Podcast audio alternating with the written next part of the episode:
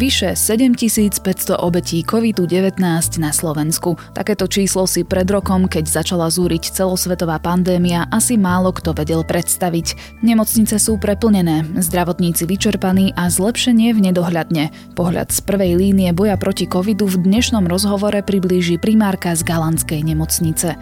Je piatok 5. marca, meniny má Friedrich. Dnes sa ochladí, bude oblačno až zamračené a na mnohých miestach bude pršať. Denná teplota by by sa mala pohybovať medzi mínus 1 a 5 stupňami. Počúvate Dobré ráno, denný podcast denníka sme, tentokrát s Janou Maťkovou. Ako lietajú lietadla? Je náš svet hologram? Ako fungujú okuliare na farbosleposť? Sme vo vesmíre sami? Odkiaľ prichádzajú komety? A ako sa žije na vesmírnej stanici? Moje meno je Jozef. Moje je Samuel. A na takéto otázky hľadáme odpovede vo Vedatorskom podcaste. Ktorý vychádza pravidelne každý týždeň v útorok. Nájdete ho na všetkých podcastových aplikáciách. A na stránkach denníka Sme.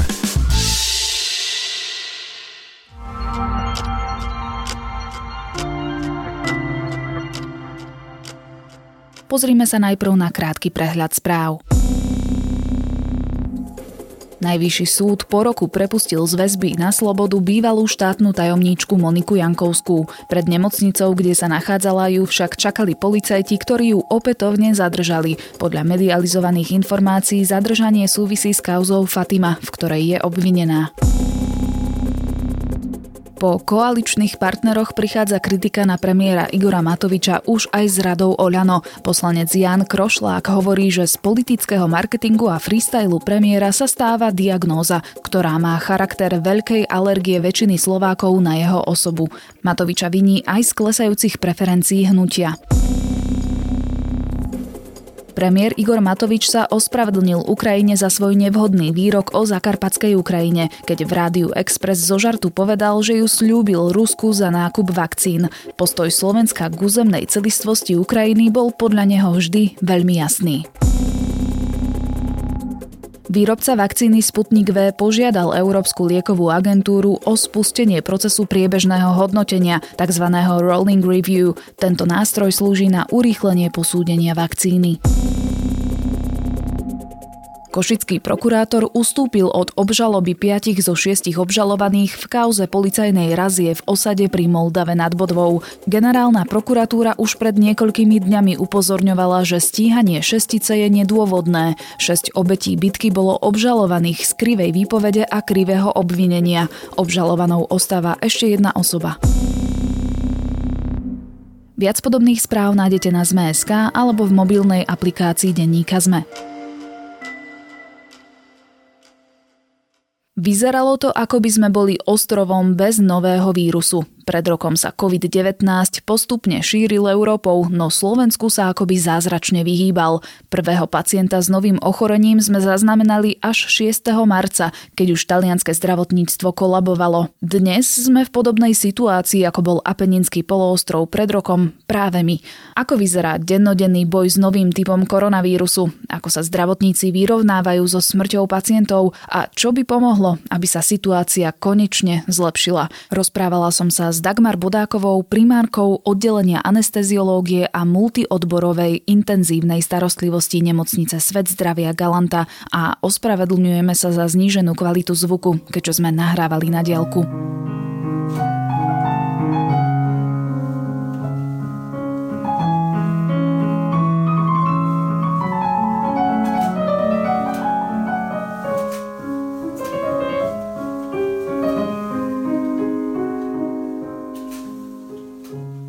Pani Bodaková, ja som videla také video, na ktorom hráte na klavíri oblečená v ochrannom obleku. Vraj ste si nechali klavír priviesť aj priamo na vaše oddelenie. Je to vaša forma terapie? Je to únik od toho, s čím sa stretávate každý deň v práci? Viete, e, profesor Gurman z Izraela raz povedal takú vetu, že anesteziológ je jediný lekár, ktorý denne robí bláznivé veci na slepo. Čiže my sme takí vyťažení lekári, ktorí naozaj prichádzajú k tomu pacientovi ako poslední. A je to veľmi náročná práca aj čo sa týka rozmýšľania, aj čo sa týka technických zručností. A ja vnímam anesteziologov aj ako takú formu doktora Jekylla a Mr. Hyda, pretože my musíme byť v jednej osobe racionálne mysliaci ľudia, ktorí liečia pacientov podľa toho, ako nám veda doporučuje. A na druhej strane, keď odchádzame z práce, tak sme cítiaci ľudia, ktorí potom musia existovať vo svojich rodinách. A tieto dve veci zlúčiť do jednej osoby je veľmi ťažké. A hlavne v týchto, v týchto časoch, keď e, prišiel tento atypický vírus, tak e, zlúčiť tieto dve osoby do jednej, aby sa to dalo ako psychologicky vydržať, tak na to potrebujete mať nejakú psychologickú barličku. Každý z nás nejakú má a pre mňa tá psychologická barlička odjak živa bol klavír. Takže ja som si ho objednala do pracovne kvôli tomu, aby som dokázala resetovať v tých chvíľach, keď eh, nemám toľko práce. A prišla som na to, že to spôsobuje veľmi príjemné pocity aj sestričkám, keď je to ťažké. Počujú vašu hru aj pacienti? No naši veľmi nie, lebo tí sú väčšinou na umelých plúcnych ventiláciách, tak tí asi nie, ale personál si príde urobiť prestávku, sadnú si na zem k mojej pracovni a počúvajú vyberú si, čo chcú počuť. Ako vyzerajú teraz vaše posledné dni v nemocnici? Aká je vaša denná rutina? No, nemocnica je plná covidových pacientov, nie len z tohto, z tohto územia, ale vozia nám pacientov aj z iných regiónov. To znamená, že my vlastne pomáhame aj iným nemocniciam a iným, iným regiónom, takže je to ťažké, pretože privážajú jednak našich pacientov a jednak aj mimorajónnych, takže je to ťažké. Momentálne teraz v tejto chvíli máme na oddelení 13 pacientov a z toho 10 je na umelej plúcnej ventilácii, ostatní sú na podporných systémoch. Ja len doplním, že od januára je Galantská nemocnica vyhradená len pre COVID pacientov. Pôvodné štatistiky hovorili o tom, že máte mať 132 e, lôžok vyhradených pre týchto pacientov. Je ešte stále tých lôžok dosť? Ono sa to každý deň mení, takže tých hladkých je dosť ešte, ale tých našich e, anesteziologických ako intenzivistických máme plno. Nemáme teraz voľné lôžko. Čiže dostávate sa aj do takých situácií, že musíte zvažovať, koho dáte na dané oddelenie? Máme aj detašované pracoviská na iných oddeleniach, to znamená, také tie vysokoprietokové ventilácie a podporné systémy máme aj na iných oddeleniach. A potom chodíme to tam obhospodarovať technicky. Čiže snažíte sa každému pacientovi dať to, čo mu prislúcha, aby ste ho čo najlepšie liešili? Momentálne máme 10 tých prietokových oxigenátorov na iných oddeleniach. Na to som sa aj chcela spýtať, lebo v podstate, keď si spomenieme na začiatok pandémie, tak nemocnice sa stiažovali na to, že nemajú dostatok ochranných pomôcok, pracovných pomôcok, Máte teraz týchto vecí dostatok, napríklad aj čo sa týka kyslíka alebo umelých plúcnych ventilácií? Máme dostatok všetkého. A máme aj zásobník na kyslík, ktorý nám namontovali nedávno, takže aj toho kyslíka máme dosť aj prístrojové techniky máme dosť. Kto sú vaši pacienti? Zmenila sa ich štruktúra za posledné mesiace? No, na intenzívnej jednotke na áre ležia väčšinou pacienti, ktorí majú zlyhaný jeden alebo viac orgánových systémov. Takže to sú pacienti, ktorí potrebujú väčšinou prístrojovú techniku ako podporu a intenzívnu starostlivosť ďalšiu. E, čo sa zmenilo, tak momentálne máme pacientov s zápalom plúc spôsobeným vírusom COVID-19. Vnímate to v posledných týždňoch ako zhoršenie situácie aj na základe tých mutácií, ktoré sem prišli na Slovensko? Určite áno. V tej prvej vlne sme mali pacientov, ktorí boli menej nároční aj na liečbu, aj na prístrojovú podporu a dokázali sa rýchlejšie zotaviť.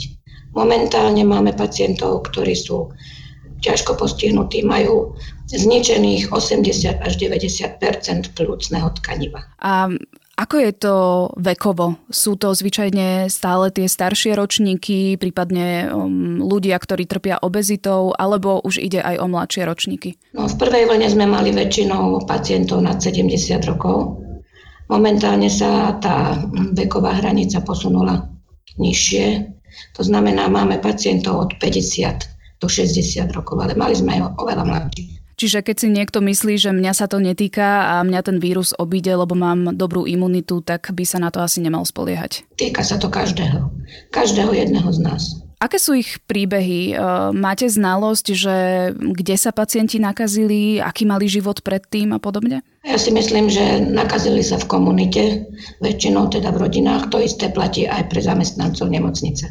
Pretože v nemocnici sme zvyknutí používať ochranné prostriedky. A vôbec ako u nás na našom oddelení bolo dosť málo zamestnancov, ktorí síce boli pozitívni na COVID, ale ani jeden nebol postihnutý závažnejšou formou zápalu plúc. Hovorili ste, že máte na oddelení už aj mladšie ročníky, to znamená čo, že aj 20 30 Mali sme pacienta najmladšieho, ktorý bol narodený v 94. roku. Ten nám prišiel z Levíc a ten aj veľmi rýchlo zomrel po 4 dňoch a ťažkú formu plúcneho poškodenia. A prišiel do vašej nemocnice asi už vo veľmi zlom stave? No, prišiel ešte, ešte dýchajúci sám, ešte pri vedomí, ale ten priebeh bol veľmi rýchly ale to bol pacient, nebol zdravý. To bol pacient, ktorý bol diabetik a obézny. Ale teda asi zopakujeme, že nie len tých, ktorí majú aj iné diagnózy, sa vírus týka. Že ťažký priebeh môžu mať aj ľudia, ktorí sú kompletne zdraví. Z plného zdravia. Čelili ste v posledných mesiacoch aj dezinformáciám zo strany či už pacientov alebo ich rodinných príslušníkov, že či ste napríklad mali prípady, ktoré e, neverili, že COVID vôbec existuje alebo presadzovali nejakú liečbu e, z nejakých pofiderných webov. Čelili ste aj takýmto otázkam? Určite áno. Sú pacienti, ktorí sú chronickí popierači infekcie, aj keď ju majú. A ako si to teda vysvetľujú, že čo im je? Že majú zápal plúc. Uh-huh. Obyčajný. Uh-huh. A snažíte sa ich aj nejako presvedčiť, alebo to nechávate čisto na nich? No, málo kedy sa dajú presvedčiť. Presviečame skôr príbuzných že sa majú doma chrániť, pretože dopadnú tak, ako ich, ich príbuzní. A tí sú ochotní vás počúvať? Áno, lebo tí už majú pred sebou teda príklad negatívny. Čiže ak e, vidia, že ich príbuzný je na tom zle a čo ten vírus môže spôsobiť, tak začnú veriť a začnú, začnú sa viacej chrániť. Áno, sú ochotní pripustiť, že existuje nejaká vírusová pandémia. Štatistiky hovoria, že každý tretí pacient v nemocnici boj s COVID ochorením prehrá. E, máte podobnú skúsenosť? Áno, len u nás na áre je to ešte vyššie percento, pretože my máme tých najhorších pacientov. Čiže u nás sa tá umrtnosť pohybuje okolo 60%. Ono musí to byť pre vás enormne náročné. Ako to zvládate? Ako sa s tým vyrovnávajú aj vaši kolegovia, vaše kolegyne? Je to ťažké, lebo naše oddelenie bolo dimenzované na 6 pacientov a teraz ich, ako ste počuli, máme 13. Takže ten personál, ktorý tu bol dimenzovaný na 6 ťažkých pacientov, teraz obhospodaruje viac ako dvojnásobné množstvo. A tieto diagnózy sú úplne atypické. Na takýto priebeh infekcie sme neboli zvyknutí. Toto ochorenie sa chová absolútne neštandardne od pacienta k pacientovi. Čiže povedala by som, že Naša liečba musí byť personalizovaná, to znamená, na každého pacienta platí niečo iné. A predpokladám, že veď za každým aj za normálnych okolností, ak zomrie pacient na oddelení, nie je to ľahká vec, hlavne keď musíte čeliť príbuzným a zdieľovať túto informáciu. Teraz ten tlak je enormne vysoký. Ako sa snažíte v tom pracovať? Máte napríklad aj nejaké psychologické poradenstvo? Snažíme sa dnes, napríklad máme pohovor s psychiatrom našim. My ako personál na áre sme zvyknutí žiť so smrťou, lebo sprevádza nás každý deň. Ale toto, čo zažívame teraz, je začiarov. Teraz e, máme veľmi veľa pacientov, vám poviem, že od 7. januára, odkedy fungujeme ako Červená nemocnica, máme 77 ukončených hospitalizácií, čo je teda neuveriteľné množstvo. Ukončených znamená umrtí? A to sú ukončené hospitalizácie. To je, to je, že pacient odchádza z oddelenia, či už teda po vlastných živín, alebo, alebo teda mŕtvy. Mali sme 72 mŕtvych pacientov, čo nám teda zomreli.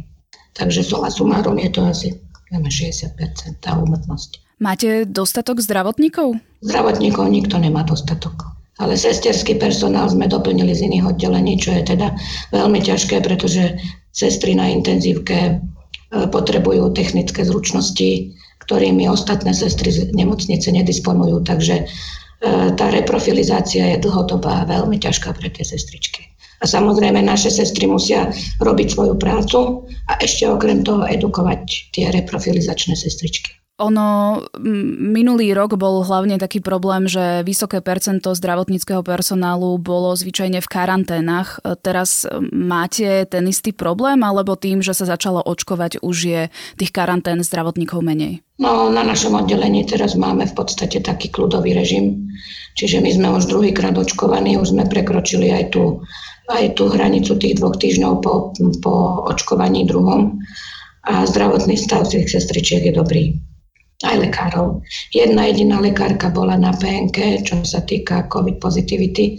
Ona bola aj príznaková, ale už je naspäť v práci. To som sa vlastne aj chcela spýtať, že v akom režime vôbec teraz pracujete? Môže si niekto zo zdravotníkov zobrať dovolenku, prípadne čo ak je PN? Teraz um, nie sú možné dovolenky, lebo to jednoducho ne, nevychádza. Je nás 7 lekárov, ktorí sa striedame po dvoch službách to znamená, každý z tých siedmých ľudí má 9 služieb a jeden z nich, z tých, jeden z tých e, pracovníkov musí mať teda podľa toho, koľko dní je v mesiaci, 10, 11, 12, čiže ja zvyknem mávať najviac. Čiže ja som mala v januári 12 služieb, po februári 10 a v marci ma čaká 12 služieb. To sú koľko hodinové služby? To sú služby v podstate od rána do druhého dňa do rána. Čiže 24 hodinovky? Áno. Máte vôbec dostatok času sami na seba pri takomto tempe a na svojich blízkych? Nie je to o tom, že večer vyčerpane spadnete do postele a skoro ráno sa ten kolobeh začína odznova a v podstate ani neviete, čo je slovo víkend a už to bôž nie teda, čo je dovolenka? Nie, neviem, čo je dovolenka. Od 23. júla som nemala jeden, jeden jediný deň dovolenky aj moji ostatní ľudia. Samozrejme, keď niečo nutné potrebujú s rodinou, tak samozrejme vyjdeme im v ústrety, ale dlhodobá dovolenka tu nehrozí. A je to v podstate tak, že my sme všetky ženy, nemáme ani jedného lekára muža a všetky fungujeme v takom režime, jak ten doktor Jekyll, Jekyll a Mr. Hyde prídeme domov a myslím si, že tie domácnosti hodne trpia. Aspoň moja určite. Môj partner prevzal zodpovednosť za celú domácnosť, pretože ja na to nemám silu, keď prídem domov. Lebo málo kto si asi uvedomuje, že aj lekárky, lekári, sestričky, sanitári majú proste doma napríklad školopovinné deti, ktoré tiež majú online vzdelávanie alebo proste majú blízkych, o ktorých sa treba postarať. Takže vy vlastne čelíte dvojnásobnému tlaku, či už aj pracovnému, ale aj tomu osobnému. Koľko ešte v tomto tempe dokážete fungovať? Hm, to, neviem, to neviem vyjadriť.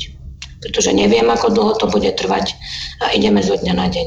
Je to ťažké, naozaj. Zdravotníci upozorňovali na vysoké tempo práce už pred mesiacmi a hovorili o tom, že nemocnice nestíhajú, oni už padajú na zem od únavy a stále ako keby to koliečko stále ide dokola.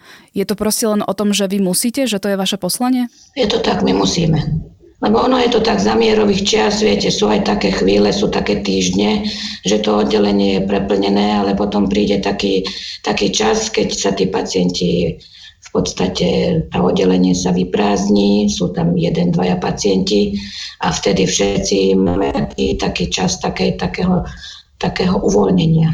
Ale momentálne to uvoľnenie neexistuje, pretože sme červená nemocnica, ako náhle sa uvoľní lôžko, tak už je tu tlak z eh, dispečingu celoslovenského. Sú dva dispečingy, jeden je v Bratislave, jeden v Prešove a oni každý, každý deň monitorujú, koľko lôžok máme voľných. Ako náhle sa nám uvoľní lôžko, v noci nám prekladajú pacienta. O pol druhej v noci, o štvrtej v noci, o pol šiestej ráno. Máme pacientov z Trenčína, donesú pacienta z Čace, donesú pacienta z Levíc, to je úplne jedno. Proste to miesto, ktoré sa vyprázdni, už čaká na ďalšieho klienta. No, to kolobeh ktorý sa nedá zastaviť. V sobotu bude presne rok od vtedy, čo sme na Slovensku zajavidovali prvého pacienta s covidom. Asi nikto nepredpokladal, že o rok budeme v takejto situácii. Čo sme podľa vás mohli urobiť inak? A teraz sa pýtam aj na opatrenia zo strany vlády, ale aj ako spoločnosť. Čo sme mohli urobiť inak? Tak je to pre každého nová situácia. Samozrejme, že to aj pre vládu nepríjemná situácia. Aj pre obyvateľstvo je to ťažká situácia. Pre zdravotníkov je to úplne bezvýchodisková situácia. Ja to úplne plne chápem. Aj tie opatrenia za prvé vlny boli super, proste sme boli prví na svete, sme boli z toho šťastní, sme sa z toho tešili, ale to, že príde takáto apokalypsa, to nikto nečakal, ale tá apokalypsa vlastne cirkuluje po celom svete, takže to nie je len naša agenda, to je proste celosvetová situácia. Nevyčítala by som to nikomu, až tak nejak e- mm, eklatantne, pretože tie opatrenia, viete, zúfali ľudia robia zúfale činy. Ale čo si myslím, tá, tá osveta v médiách bola dosť nedostatočná. Čo sa týka nejakých, nejakých e, reportáži o tom, čo my robíme, aby tí ľudia videli, že aké je to ťažké, do akej situácie sa oni môžu dostať, pretože ten ošetrovací personál ten ošetruje. Ale tí ľudia, ktorí sú na tom lôžku, jednoducho to obyvateľstvo netuší, aké je to ťažké a do akého stavu sa oni môžu dostať. Čiže teraz tie médiá už informujú samozrejme, len toto už je realita, ktorá sa nedá zmeniť. Mm-hmm. Môžete nám teda popísať ten stav? No, e, ten pacient sa v podstate, keď príde, sa dusí. Má smrť v očiach. On sa dusí niekoľko dní doma, samozrejme, kým sa dostane do nemocnice. No a potom už je to len na tom ošetrovacom personále, pretože ten pacient je uvedený do umelého spánku a už potom s ním dýcha ten dýchací prístroj. Čiže ten pacient to nevníma až tak negatívne. Negatívne to vnímajú vlastne príbuzní, ktorí ho nemajú doma a počúvajú len, len zlé správy. Pani Podaková, záverečná otázka. Čo by vám aktuálne pomohlo? Lebo mm, tie štatistiky sú hrozivé. Máme okolo už 7500 úmrtí na COVID. Ďalej nemocnice sú preplnené, máme obsadenosť lôžok okolo 4000. Čo by vám pomohlo aby sa tá situácia zlepšila? Tuto je len jeden jediný recept. To obyvateľstvo si musí uvedomiť túto zlú situáciu a vlastne si musí uvedomiť, že ono má v rukách tú skutočnosť, koľko pacientov bude nemocnica musieť prijať. Čiže obyvateľstvo sa musí zomknúť a musí dodržiavať tie pravidlá, ktoré sa teraz po nich chcú. Oni si musia uvedomiť, že je tu lockdown, že musíme znížiť mobilitu a každý sa musí chrániť ako vie. Ja som napríklad moju dceru od 7. januára videla len letmo, keď mi prinesú taštičku s jedlom. Ani sa nedotýkame navzájom, proste, proste bublina, proste lockdown je, tak e, sa proste, a ja som sa musela odtrhnúť od svojej rodiny, aby som, mi, aby som nepriniesla na nich infekciu. A toto by mal urobiť každý v rodine. Chrániť sa, nosiť rúšky, udržiavať odstup a udržiavať hygienu. A teraz hlavne, keď je ten lockdown, tak e, sa má čo najmenej pohybovať. Čo najmenej pohybovať po vonku, myslím, spoločnosti iných ľudí. To je jediný recept. Toľko primárka z Galanskej nemocnice Dagmar Bodáková. Ďakujem pekne za rozhovor.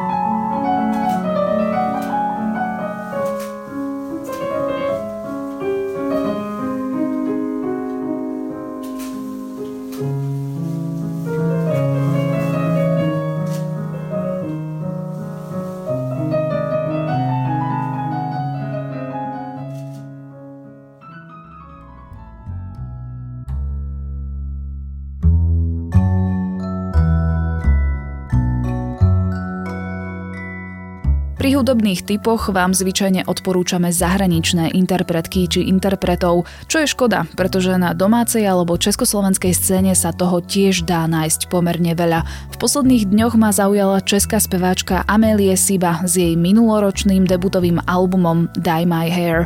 Ide o intimnú až melancholickú gitarovku, ktorá ale nevzbudzuje ponurú náladu. Práve naopak, je to príjemná oddychovka a ideálna súčasť prechádzky v lúčoch jarného slnka. Na dnes je to všetko. Počúvali ste Dobré ráno, denný podcast denníka sme s Janou Maťkovou. Okrem mňa tento podcast každý týždeň pripravujú aj Nikola Bajanová, Zuzana Kovačič-Hanzelová a Tomáš Prokopčák. Za produkciu sú to Jozef Matej, Dávid Tvrdoň a Ondrej Podstupka. Nezabudnite si vypočuť aj nové diely podcastov TechFM, Pravidelná dávka a Piatoček. V sobotu klik aj o tom, prečo si Google zrazu spomenul na ochranu súkromia a v nedeľu dejiny. Prajem vám krásny víkend a do počutia opäť v pondelok.